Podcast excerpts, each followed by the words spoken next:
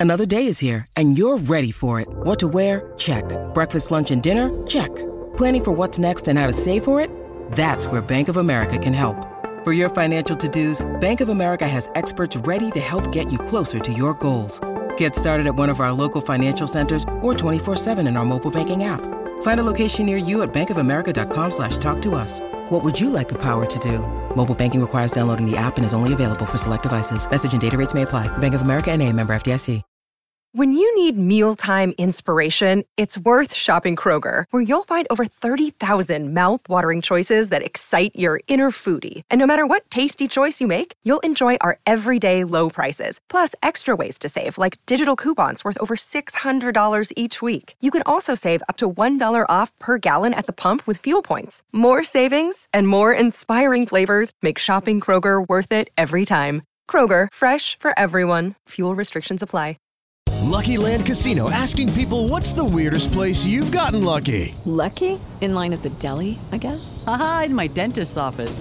More than once, actually. Do I have to say? Yes, you do. In the car before my kids' PTA meeting. Really? Yes. Excuse me, what's the weirdest place you've gotten lucky? I never win and tell. Well, there you have it. You can get lucky anywhere playing at LuckyLandSlots.com. Play for free right now. Are you feeling lucky? No purchase necessary. Void where prohibited by law. 18 plus. Terms and conditions apply. See website for details. It's wintertime. When temperatures go down, the likelihood goes up that your furnace and other appliances go down with them. So don't risk a costly replacement. Stay comfortable with coverage on the appliances you depend on most with the Service Guard Appliance Repair Program from Black Hills Energy. It's peace of mind in a plan. Visit blackhillsenergy.com slash sign up to learn more. All right, class, are you ready to hear why cheating in baseball, specifically cheating like my Houston Astros cheated, is not so bad? I got historians to prove me right. What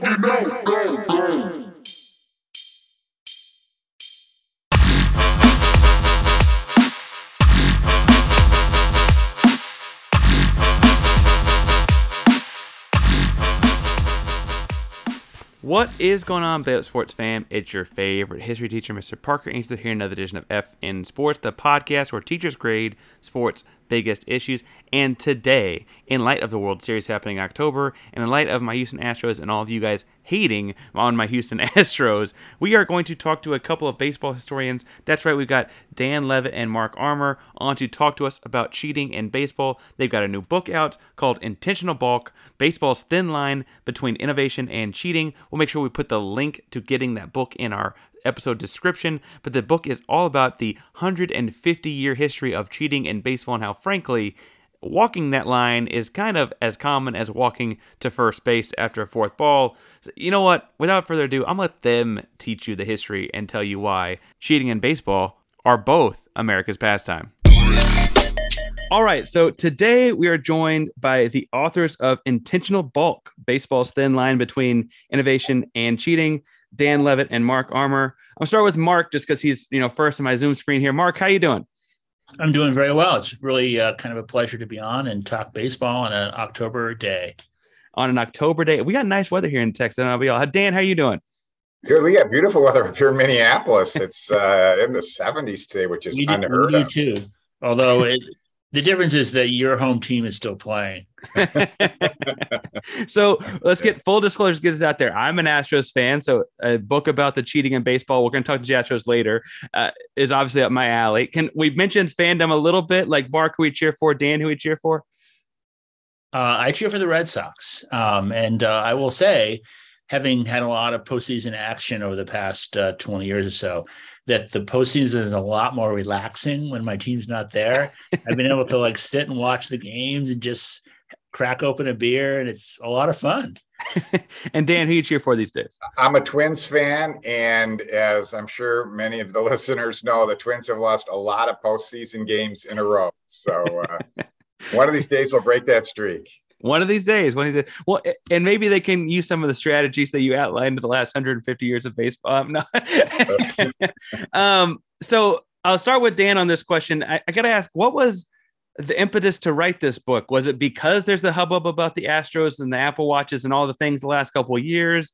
Is it a lifelong of being a baseball fan? But what got you started down this path of writing this book from this angle on baseball?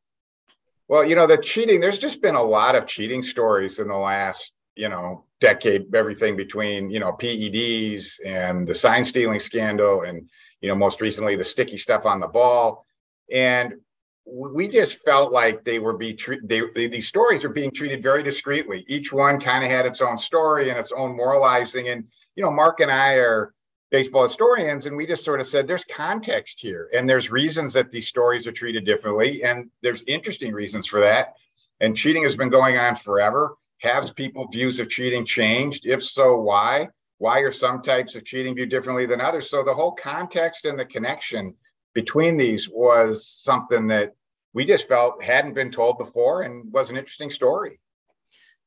Mark, again, like you and I have teams directly tied to this. Um, yours is a little more historical, but as far as recent history, right? Um, ha- what what about the last, or what about the context made you feel like you need to write this book? What was what was missing?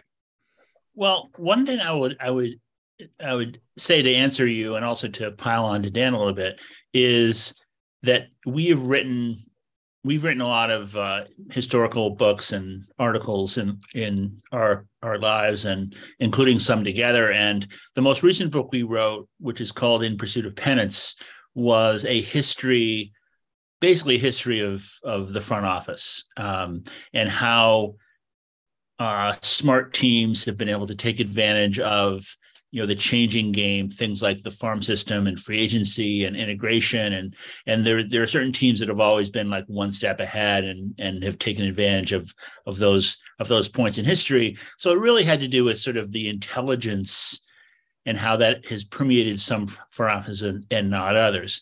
And in the in the final version of this book, which came out in 2015, and then we had a paperback in 2017, we did talk about the Astros and the Astros, as you no, um, had were the darlings of of the analytics crowd um, in in you know five years ago. They were the you know the smartest team. They had they had sophisticated people in the front office. That you know Jeff Luhnow was was a genius. He hired all these other geniuses, and it it I, I think it came to us a few years ago when this came out. Like maybe is there a connection between the teams that are really smart and hardworking and driving and and teams looking for an edge. Is it are they often the teams who are are likely to sort of cross the line? Because you you mentioned you mentioned the things with the Apple Watch. Well, the the teams that were most uh, brought up around the time uh, in the years preceding the Astros in terms of using electronics were the Red Sox, the Yankees, the Dodgers, they're all the smartest teams, right? These are the teams with the high powered front offices. And, you know, no one, and this is a huge exaggeration that I don't, I, I don't want any, anyone to take, take to the bank, but, you know, like we didn't talk about the brew. Well, we didn't talk about, you know, like bad teams doing this. And I think it's because they have more important things to concern themselves with, right? They're trying to get to fourth place. They're not trying to find this last edge. So everything da- what Dan talked about, which is that this has been going on a long time, and we want to sort of can see if there's a one coherent story here, but also what's the connection between innovation and malfeasance?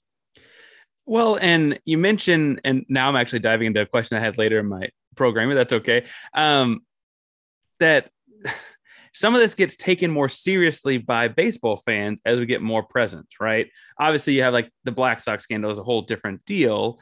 Um, but the idea of like, you know, people asked Mark McGwire what's in his locker. What what is that? You know, and like it wasn't as big a deal until a few years later when it's like, oh, the whole history book's been rewritten. Um, you know, it, like it, it was particularly pertinent this year when we saw Aaron Judge at 62 home runs. And there's this weird like feeling around like that is certainly a record, but is it the record? And what asterisk goes where? And those kinds of those kinds of things.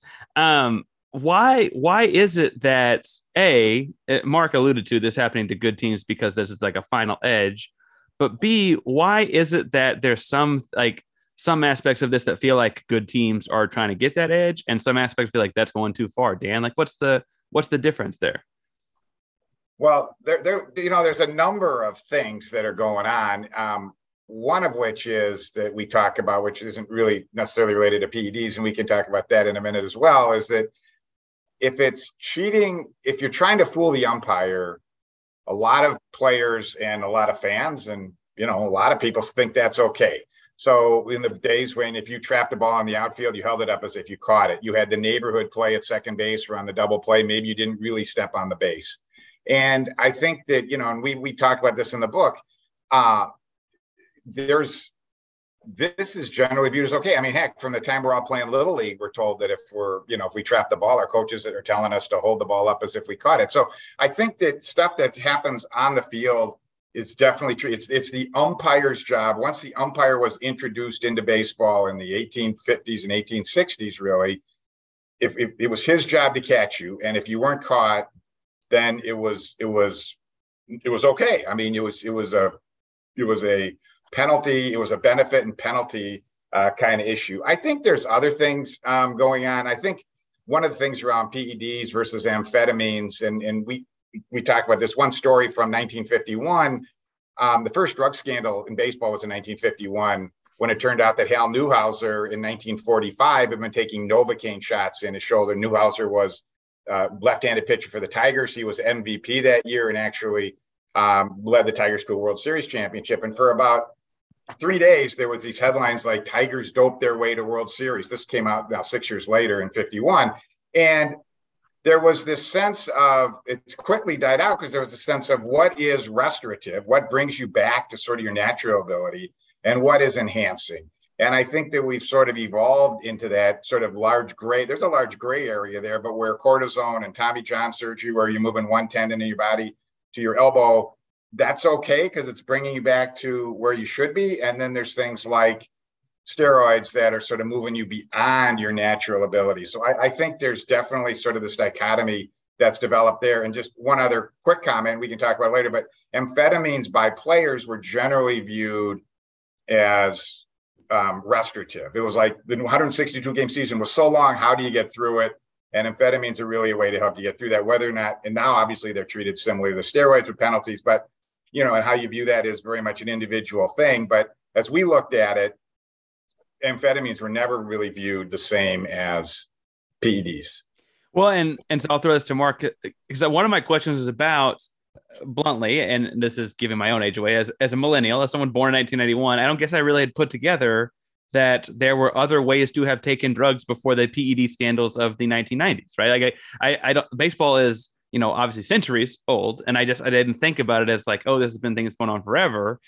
Mark, in doing that, why is it why is it that amphetamines are restorative? Like intuitively to me, it feels like you're dialing up focus. You're di- like you're dialing up energy. You're you know like the long the long haul of baseball, the 162 games is part of the difficulty. So why is that a restorative thing?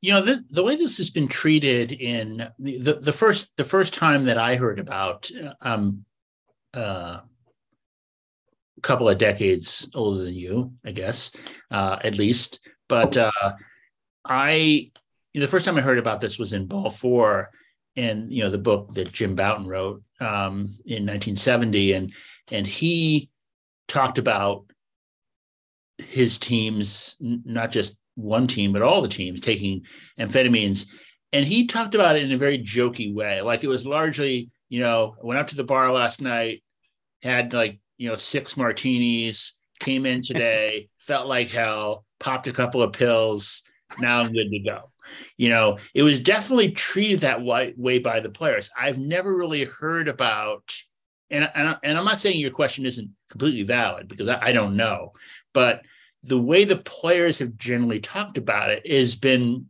more like that. It hasn't been that there hasn't been these sophisticated regimens of like take this pill on Monday and take this pill on Tuesday, and you have a a chart of of like when you're going to peak and spike and everything it's been seemingly a lot more haphazard.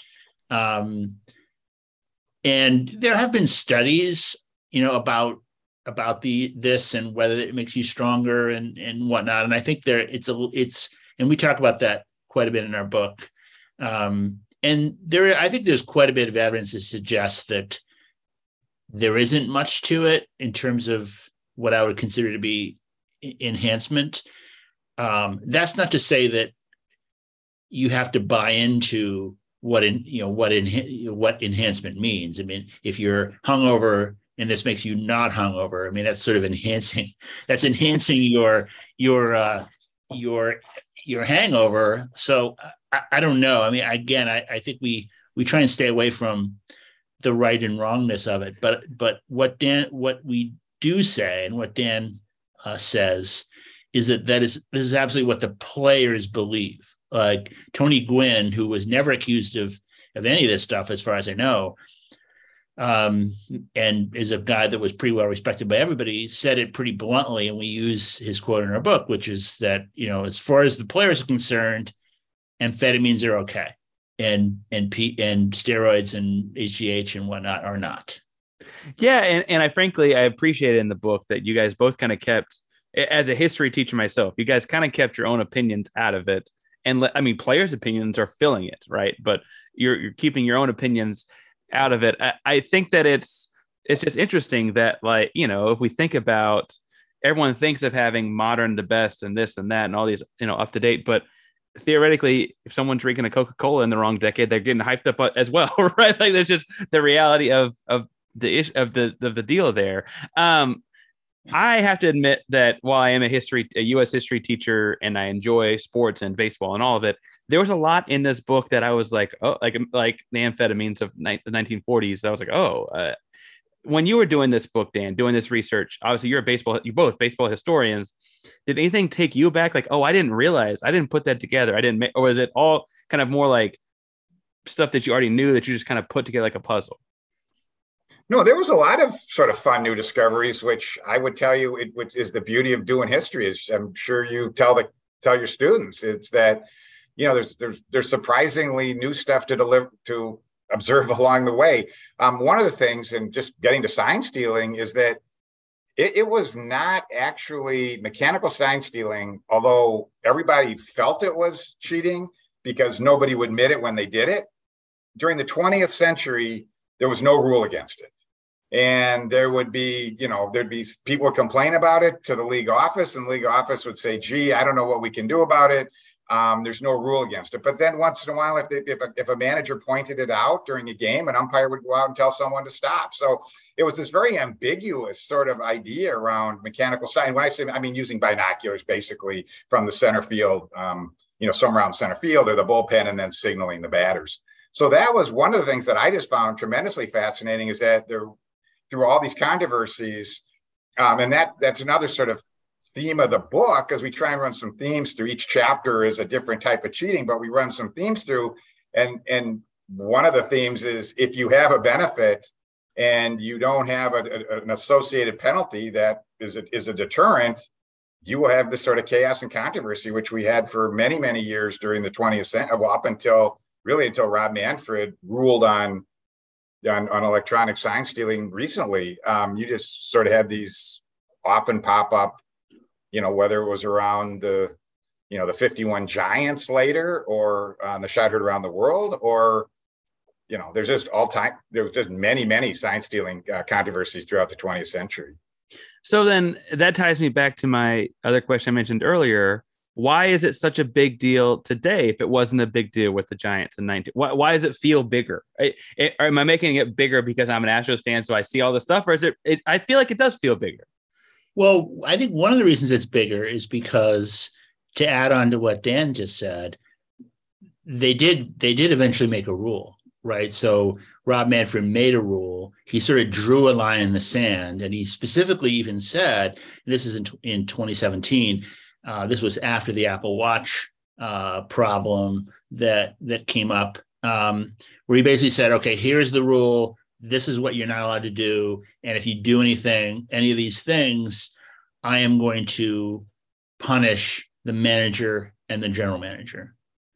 Um, and part of that, of course, is that he he can't really punish the players. It's it's a much more complicated thing. But he effectively did exactly what he said he was going to do. And I think there was a little bit of a enough is enough thing about it because there were all these little scandals that had come up about about this. And I think in the fans' view. You know, it's like, mm-hmm. okay, finally we caught somebody doing this, you know, because there are all kinds of rumors. And I expect that, you know, a lot of it was going on with a lot of the teams. And um, and I think that, you know, Manfred made the rule. The Astros, I mean, he he essentially, if he had not done something because of the way he drew this line so emphatically, it would have been it would have been it would have the whole thing would have been neutered. He wouldn't have been able to do anything yeah. ever again, right? Um, so I think that's part of it. Um, and I and I also do think, and I know this isn't this is beyond the question you asked, that part I think part of the Astros being geniuses um, really rubbed a lot of people the wrong way. Um, other teams, especially, but the media, the me, I mean, the media did not like the Astros because of the the traditional media did not like the Astros, just like they didn't like Moneyball and they didn't like Tampa Bay and they didn't like any of the teams where they were run by non-traditional people that you know didn't didn't grow up chewing tobacco and giving them you know the quotes they wanted. So I think that there was a little bit of a ha, we caught those Ivy League guys. um, I think that was also part of it. Yeah, if, if, Houston's known for one thing, I guess the Astros really did have some Ivy League guys, but I shouldn't say like the South is not known for its Ivy League folks. Uh, Dan, you were going to object though, as far as like this idea of, of Houston and, and the science thing, modern in modern sense being a little different. Well, I, I was going to make two comments. One is that just as an aside, Bud Selig, I mean, when there was a sign stealing scandal uh, controversy around 2010, 2011, for a very similar thing where people were we were using the you know video not they, they, didn't have the video replay at that time but using video to try and steal signs. I mean he said something along the lines of hey you know when i was a kid following the braves um, you know joe adcock and hank aaron and eddie Mathews, the stars of the braves you know they used to get they you know people were stealing signs back then and so I, I think you know Selig was a little bit more laissez-faire and maybe even nostalgic about the whole thing and so that once you know, so that Manfred really sort of viewed it differently. And I think, as Mark said, I do think there was a lot more conversation around it. The other thing that I would add is that um, the, the that Houston felt. I mean, other people were probably doing some sort of electronic sign stealing. I mean, obviously the the Red Sox were doing the thing with the Apple Watch, but the, the Astros just felt a little bit more sophisticated. I mean, they were bringing interns into it. There was a lot more people. It, it seemed there were more people involved in it. There was a lot of there was a number of players that were involved in it. And so I think that sort of this masterminded, you know, sophisticated part of it, I think had something to do with it too. It wasn't just, you know, you know, you're, you know, the old batting coach uh, sitting out there in center field waving a red towel or green towel in some some subtle way. Um, so I think that was part of it. And then lastly, I would just say that, you know, the Astros won. You know, if they had lost in the division series, you know, would we even, you know, I think this would get a whole lot less publicity. So we talk about the efficacy of stuff. If it works, it matters more, right? I mean, I think steroids work, so that's clearly get gets more than other sort of, you know, illegal drugs that somebody could take. You kind of answered a question I have later, so I want to go ahead and bring it up because I feel like we're going to be on the same page here. In talking specifically about the Astros, I want to get back to spin rates and putting stuff on the ball. I want to get back to PEDs too, but tabling those for a second there's a big vibe on Houston Astro social media, Twitter, TikTok, all that kind of stuff, right? And it's basically like Houston's system, you know, Mike Fiers goes scorched earth, right? Tears everything apart. And there's this big feeling that, like, okay, Houston could not have been the only team doing this because it was so sophisticated there had to be trial and error going on somewhere right like like you don't just go from like nothing to like this elaborate system and so somewhere along the way people are picking up and trading teams. Well, over here we do this, over here we do that, and putting things all together. That also, I think, is a way to like comfort yourself when it's your team in the headlines with negative publicity, right? And I totally admit that like part of it is probably comforting folks like myself, like, oh, it's not just us, right? Um, you seem to think that it was a, an elaborate step that made it different. Do you think that's because there's similar things happening elsewhere, or was, or is it just it just built itself up, or what did you mean by that? So I would say that that the Astros, and this is this is this is part of our our theory that there's a connection between the innovators and and the best cheaters. I think the Astros were just better at mo- almost everything. And this is going to sound flippant, but they were really good at this too. Like I think they had a better system than anyone else. Uh, I think that they they figured out a, le- a level of sophistication, and and I know people think about all it is is pounding on a uh, on a trash can, but of course that's the least important part of it. The important part of it was being able to run an Excel macro in really quickly as soon as you saw what the sequence was typing that in immediately and then somehow getting that to the I, I, I would really love to see an animation of precisely these steps that happen in a certain amount of time um, but uh, i don't i don't think it's that implausible that the astros were just better at it than everybody else and that doesn't change them i mean i will say this as a fan of of another team that was uh, that was caught up in this prior to the Astros. I don't think that changes the. I mean, I don't necessarily think that that changes the the ethics of it, right? If two people are cheating and one of them is better at it, that doesn't mean that the person who's better at it is is is ethically worse.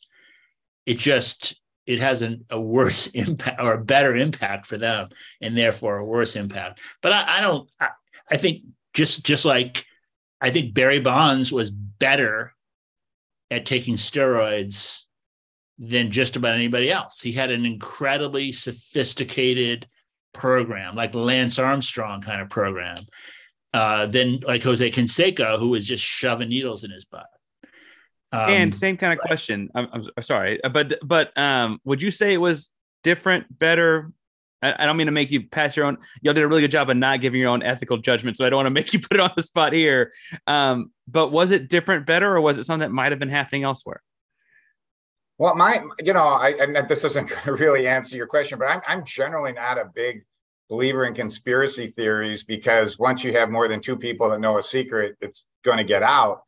Um, so I'm I'm surprised that the Astros sign stealing stayed secret as long as it did, although there were a number of non attributed um, accusations about it throughout 2018. I mean, the, the athletic article that came out, it, it was unique as Mike Fiers was went on for attribution that this was going on, but there was a lot of sort of anonymous comments about it. My take is that if other teams had something this sophisticated, we probably would have heard something that some player would have leaked something anonymously to a reporter. And, you know, I, I haven't seen anything that, that, that suggested that, uh, that other teams were doing it, um, you know, to this level. Again, I, I don't have any doubt that other teams had some sort of a, of a sign stealing plan worked out. Maybe they were signaling people one, one of the unique things about the Astros that was going directly to the batter. I mean, one, some of the other ones it had to go to the person. If you had to have a guy on second base who would then be signaled and then signal back to the batter. So, you know, I don't know.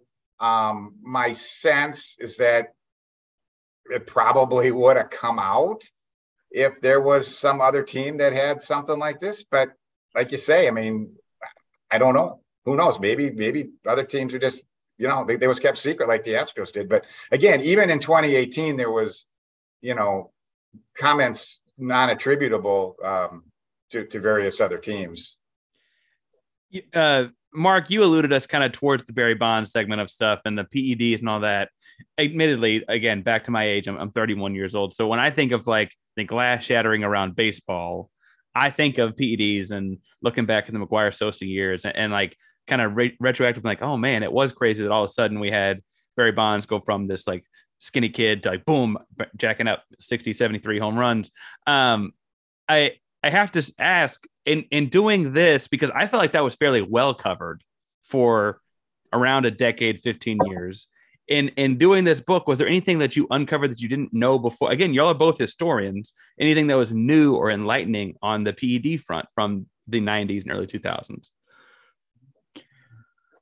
Uh, I wouldn't say too much. I mean, like there's been several highly acclaimed books that have been written about that period um, that covered it pretty well, and and we we we use those as sources for the most part for what we did. We tried to tie together the chronology. I think if you live through it, you don't necessarily see the whole picture of what's actually happening as well. So I do think I do think that you know reading the chapter that we wrote about this is would probably help even people who live through it to sort of remember oh yeah that's that happened first. And and w- you know why did they have testing? What was it that caused that to happen? Because while it's all happening it just seemed like the news was kind of hitting you like a battering ram. But uh and it and it wasn't really inevitable that the story would play out the way it did. But um you know that we eventually got to 2004 where um where uh you know they had testing and then the whole the whole story then was completely different at that point.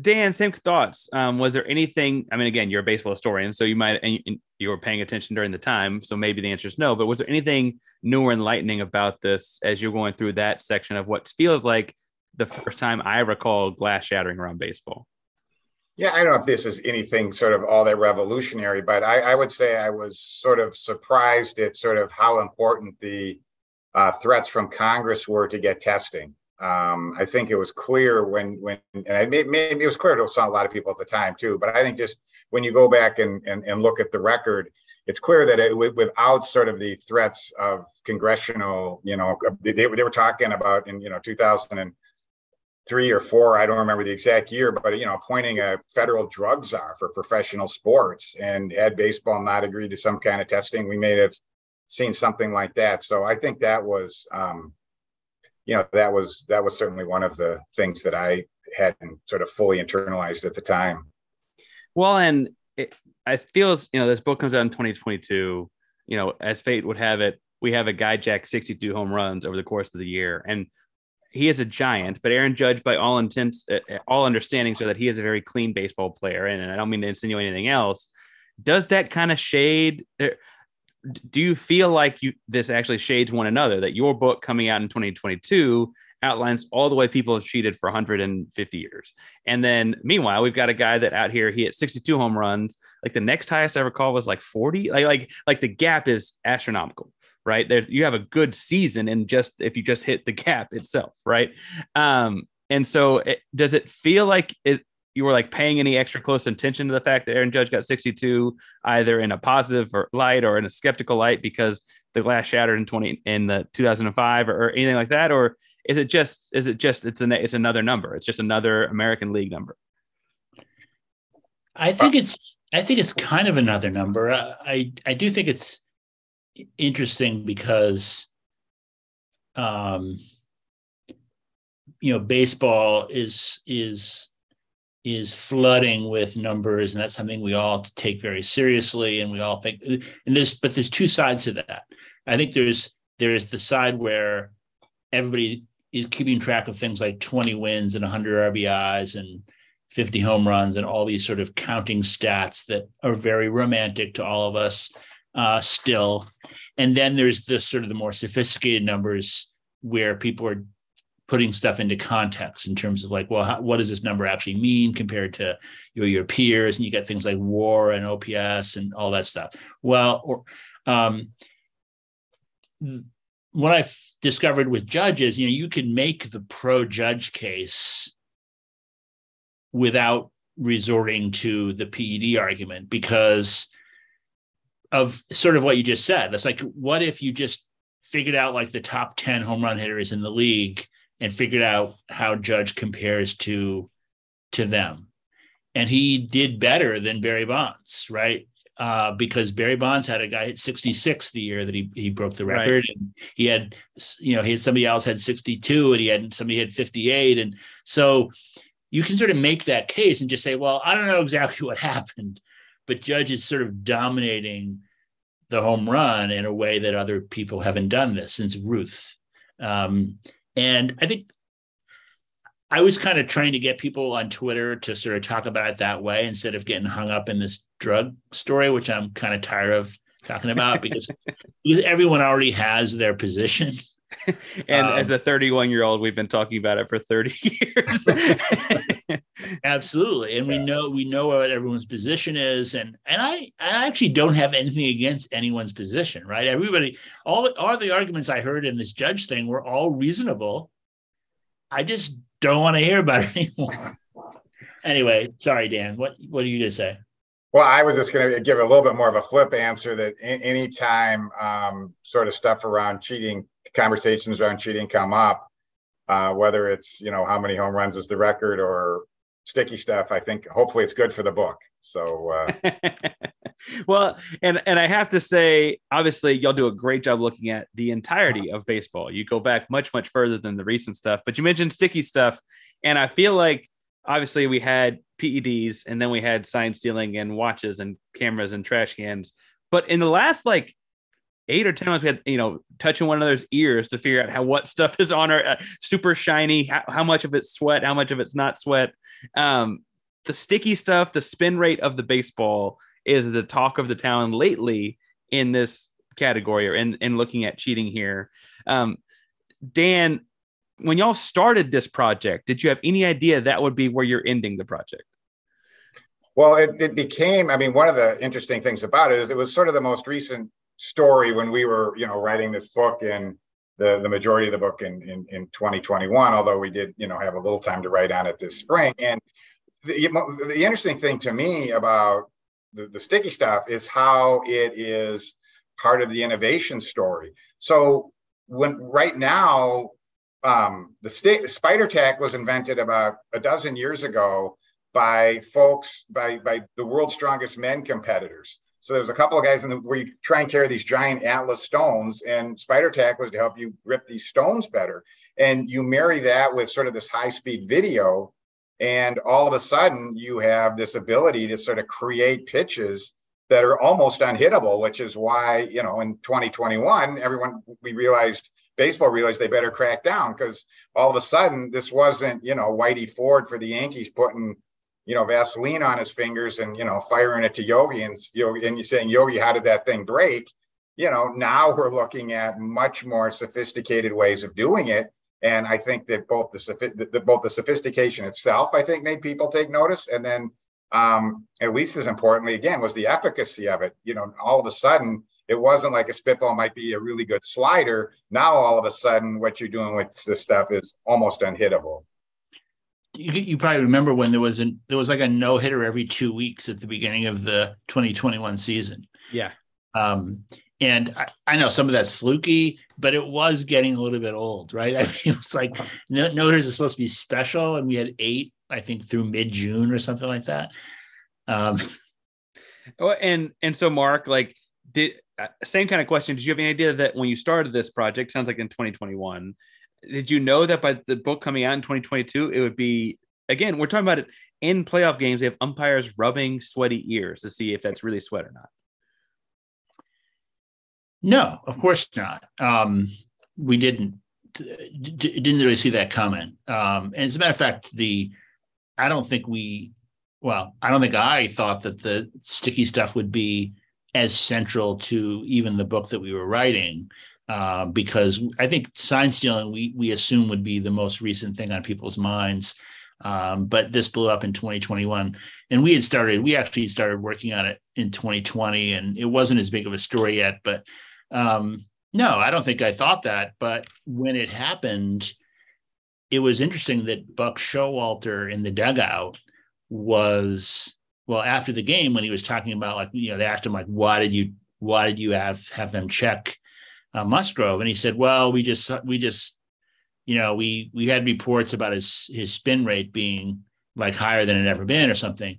And that is a term that Buck Showalter would not have even known you know five years earlier right? This is like I mean he he would have I mean he knew what spin spin rate meant but he didn't I don't think this was a brand new thing for baseball dialogue. And the fact that it was in the dugout not just nerds on the internet um, that you know buck showalter is a pretty old school guy that he was immediately able to probably with prodding from his baseball ops people make the correlation between high spin rate means sticky stuff on the ball which is yeah. what which is what not to in, in, invoke uh, a controversial name. That's what Trevor Bauer told us in 2019 that these were directly related, that there was no way that you could achieve the spin rates that like Gerrit Cole was getting at the time without cheating, that it was impossible. And I'm not saying that Trevor Bauer knows everything, but um, he knew a lot about this issue. And uh, and I think that it was interesting that Buck Showalter at least believed that there was reason for suspicion. Dan, um, you know, I, I, the through line of this book is the definition of cheating, and I underlined it in a couple different places, but in the opening, uh, the introduction, but it, it, it's a through line of the book. It says a good way to determine if something is considered cheating within this culture is whether the perpetrator would deny it if confronted. So, like, does the person deny that what they're doing? Because there's an acknowledgement that you're doing something wrong when you deny it, right? In each of these cases, the PEDs, so adamant denials, right? Except for Canseco, I guess, but adamant denials, right? The sign stealing thing, there was a, a, denial, deny, denial until it was finally published that there's no way to deny this anymore. And even then, some players are saying, I didn't do it, I did do it. People denying what they're using of the, of the greasy, sticky stuff on the baseball now. Does this does this just mean all of it is? And I feel like we're never going to get to the point where people are just owning up to the things they're doing wrong, right? Like we're never going to get to the point where you're going to have people admitting like yes i do this to get an edge. Yes i i i you know take speed before baseball games to get like i need that edge right? Or is are we ever going to get to a place where people are more open like yeah this is highly competitive i get paid to win and i'm trying to get that edge? I think i mean i think we're there but people just don't i mean people are never going to admit to wrongdoing because of the penalties but you know, I, I, George Bamberger, the old manager of the Brewers, he was a longtime pitching coach, man, the manager of the Brewers, manager of the Mets. I mean, he he really said it great. I mean, he had a great quote. He basically said, "We don't play baseball, we play professional baseball, and we, you know, if there's rules and consequences, uh, there's rules and there's consequences if you break them, and if you're a pro, you look at the rules and the consequences." We're not looking at if it's right or wrong. And he went on to say, you know, if you're playing cards with your friends and you cheat, you're a cheater. If you throw a spitball, you know, you're a professional trying to support your family. And I think that is very much, and and you know, he, there was nothing unique about Bamberger, and this was from the 1980s. This is not something recent, but I think this idea that you look at it, it's more like, you know, if you're driving too fast and you get a speeding ticket, you feel like you were doing something morally wrong. I mean, if you're going to go 80 in a in a 60 zone, you're not like, is this right or wrong? It's, am I going to get pulled over in, in many cases? And so, and I think in many ways, that's the way the players look at it. They aren't looking at it, and, and the general managers who break the rules. We have multiple chapters on, you know, GMs and front offices breaking the rules too. It's, what you know what are what are the benefits? It's much very much a cost benefit. You know what are the benefits and what are the costs if i get caught? It's not in many ways it's not a morality issue.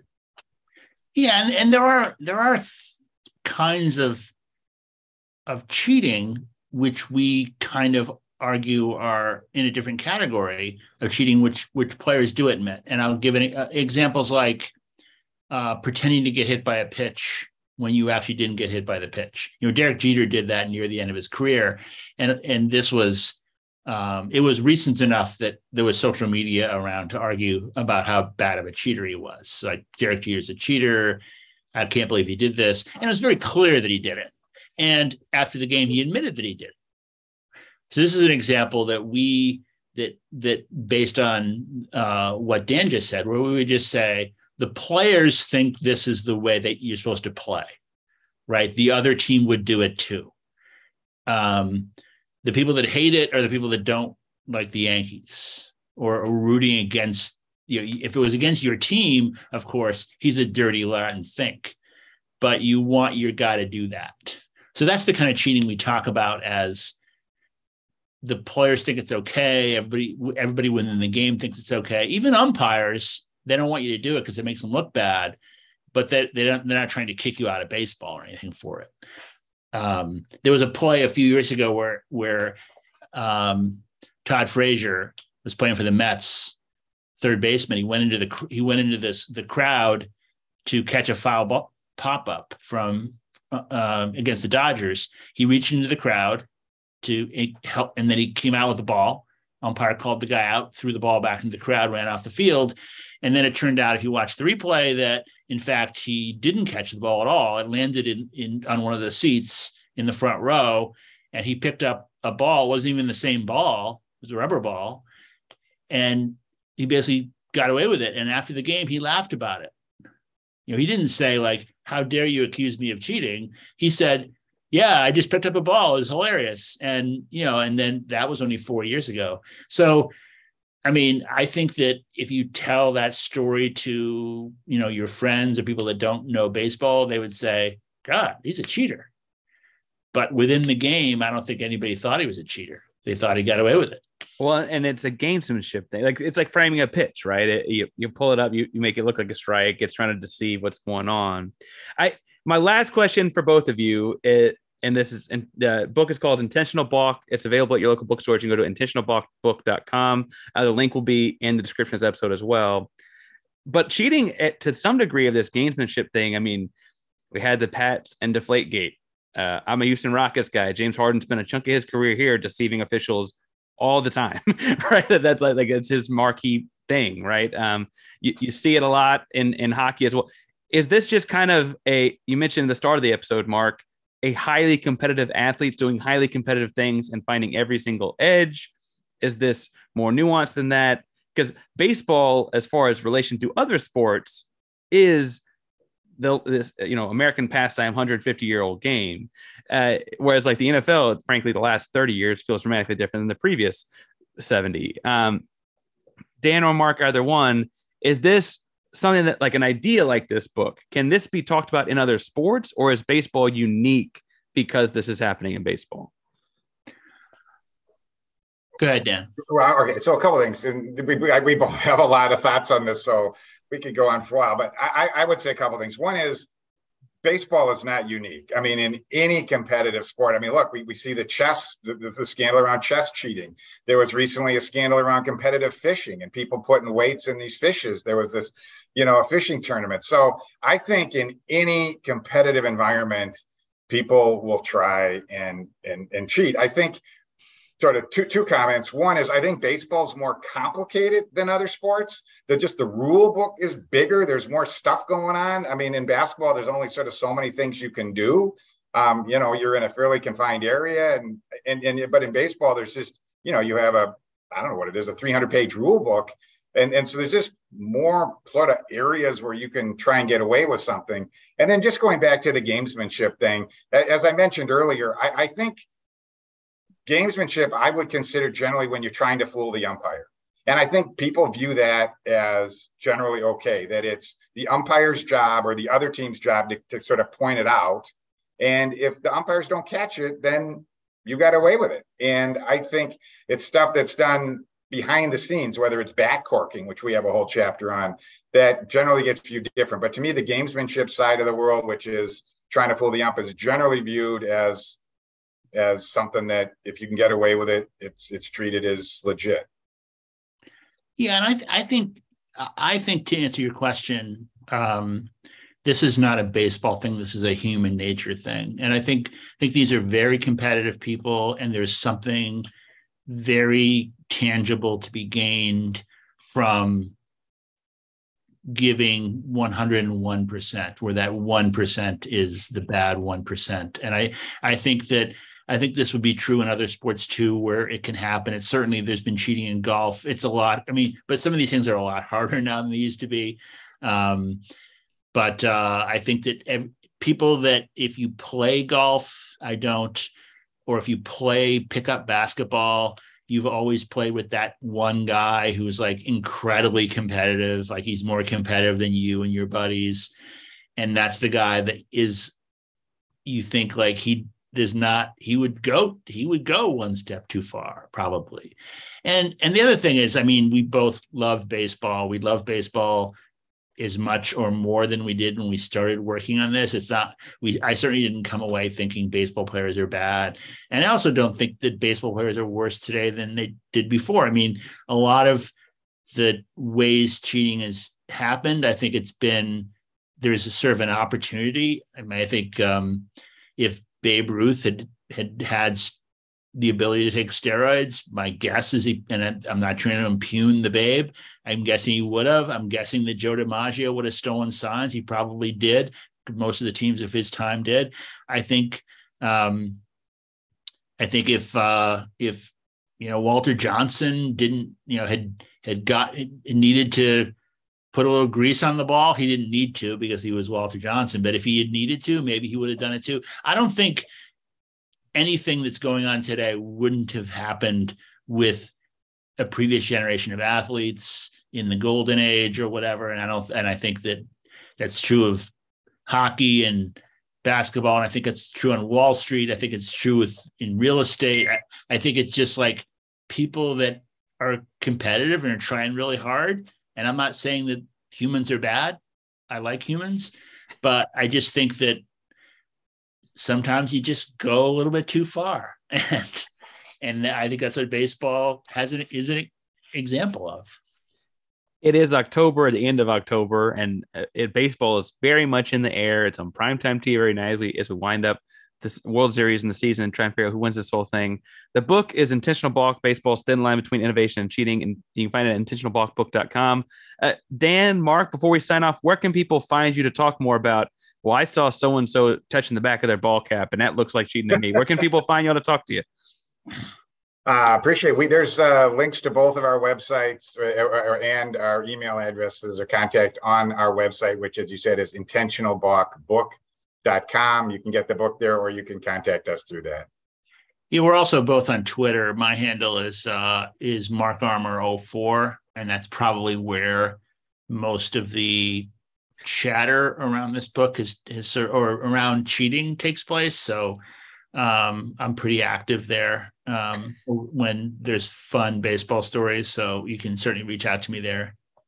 For sure. Again, the book is Intentional Balk, Baseball's Thin Line Between Innovation and Cheating. This is uh, Dan Levitt and Mark Armour. Thank you so much for coming on today and talking about the book. Uh, I, have enjoyed the baseball season, and frankly, it adds a different dimension to appreciating the baseball seasons. Thank you all so much. Take care. Our pleasure.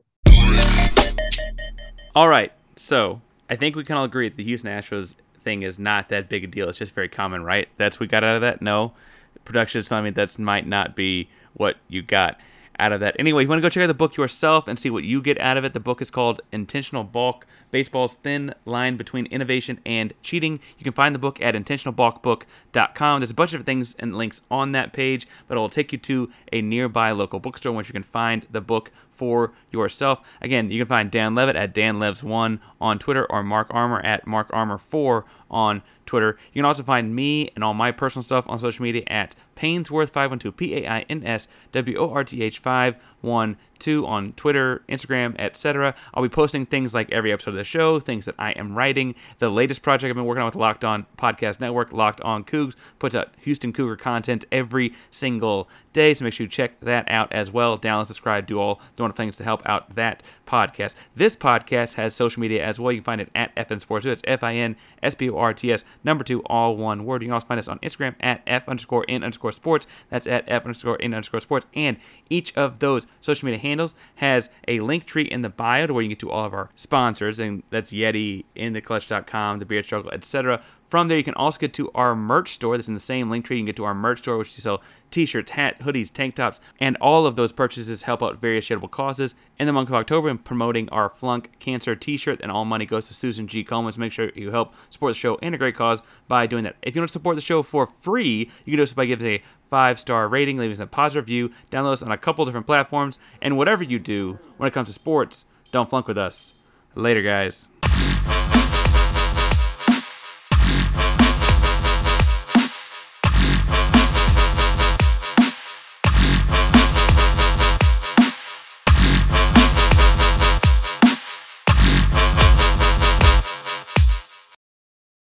Mary redeemed a $50,000 cash prize playing Chumba Casino this year. I was only playing for fun, so winning this was a dream come true. Chumba Casino is America's number one social casino experience. It's serious fun. With over 80 casino style games to choose from, you too could win life changing amounts of cash. Be like Mary. Log on to chumbacasino.com and give them a whirl. That's chumbacasino.com. No purchase necessary, void, or prohibited by law. 18 plus. Terms and conditions apply. See website for details. The voice in the preceding commercial was not the actual voice of a winner. Hi, I'm Maria. And I'm Mike. And we're Team, ready. Black Hills Energy knows your home is where your heart is, so they want you to be ready. It's all about keeping you safe, prepared, and making your home as energy efficient as possible. Everything from how to weatherize your home to how to stay safe during extreme weather. Be ready for anything. Go to blackhillsenergy.com slash team ready.